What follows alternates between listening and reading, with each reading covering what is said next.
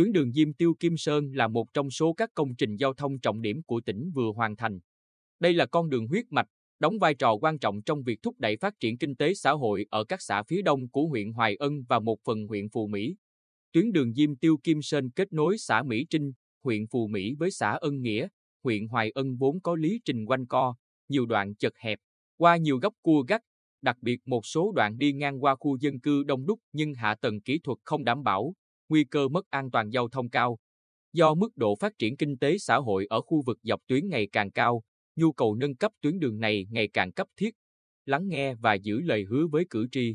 Đồng thời đánh giá đúng tầm quan trọng về sức tác động của tuyến đường này trong thúc đẩy kinh tế xã hội tại vùng trọng điểm phía đông huyện Hoài Ân với các huyện lân cận như Phù Mỹ, Phù Cát và xa hơn đến thị xã An Nhơn, thành phố Quy Nhơn. Ủy ban Nhân dân tỉnh đã cho triển khai dự án nâng cấp tuyến đường Diêm Tiêu Kim Sơn với quy mô dài 17,56 km, đường cấp 6 đồng bằng với nền đường rộng 9 m, mặt đường rộng 7,5 m, tổng mức đầu tư trên 195,2 tỷ đồng. Ông Trần Thanh Dũng, Giám đốc Sở Giao thông Vận tải, đơn vị chủ đầu tư dự án, cho biết, theo kế hoạch ban đầu, dự án sẽ hoàn thành vào tháng 9 năm 2023. Tuy nhiên, để sớm đáp ứng nhu cầu phát triển cũng như nguyện vọng của nhân dân, Ủy ban Nhân dân tỉnh đã điều chỉnh nâng tổng mức đầu tư, bổ sung một số hạng mục như hạ hai vị trí có độ dốc cao gây nguy hiểm trong quá trình lưu thông trên tuyến là dốc Đỗ Vinh và đèo Bằng Lăng, cải tạo 10 điểm đen, cánh khuỷu nguy hiểm để nâng mức độ an toàn giao thông trên tuyến, đặc biệt điều chỉnh tiến độ, yêu cầu phải hoàn thành dự án sớm hơn kế hoạch ban đầu 9 tháng.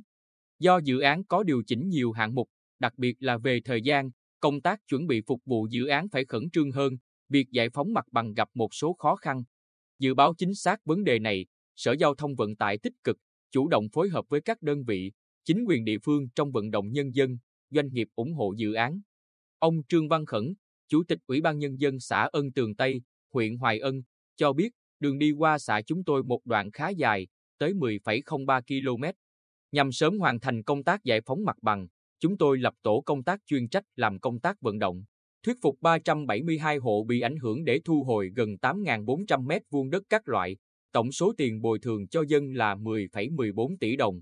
Cả hệ thống chính trị cùng vào cuộc, chúng tôi nói vui là đi năn nỉ dân để sớm có đường tốt mà đi, đường rộng hơn, tốt hơn, dễ đi hơn thì nhà cửa dọc tuyến cũng có giá hơn, buôn bán, sản xuất kinh doanh cũng thuận lợi hơn. Mình nói có lý có tình nên bà con ủng hộ rất nhanh. Từng theo dõi rất nhiều dự án giao thông, trực tiếp có mặt tại những cuộc làm việc của chính quyền, cơ quan chức năng trong công tác giải phóng mặt bằng nhưng có thể nói chưa đâu thuận lợi như ở dự án Diêm Tiêu Kim Sơn.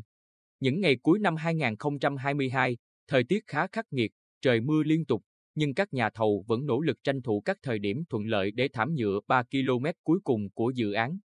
Ông Trần Đình Thuận, giám đốc công ty trách nhiệm hữu hạn xây dựng Thuận Đức thành phố Quy Nhơn, cho biết công ty nhận mặt bằng sạch tới đâu, huy động lực lượng thi công nền và mở rộng mặt đường bê tông xi măng đến đó. Với kinh nghiệm thi công nhiều công trình ở tỉnh, công ty sớm hoàn thành nhiệm vụ trước kế hoạch đề ra đúng yêu cầu của Ủy ban Nhân dân tỉnh. Đến nay, công ty hoàn thành 100% thảm nhựa các đoạn đường đảm nhận. Ông Nguyễn Văn Dũng, ở thôn Bình Sơn, xã Ân Nghĩa, huyện Hoài Ân, vui vẻ cho biết thu nhập chính của gia đình tôi là từ cây bưởi, chăn nuôi heo. Trước đây, đường đi khó khăn, các thương lái vào thu mua bưởi hoặc heo hay ép giá. Giờ đây, đường xá thuận lợi hơn rất nhiều, khoảng cách từ nhà đến quốc lộ một rút ngắn hơn 300 mét, không còn quanh co đèo dốc nữa nên các thương lái không thể ép giá.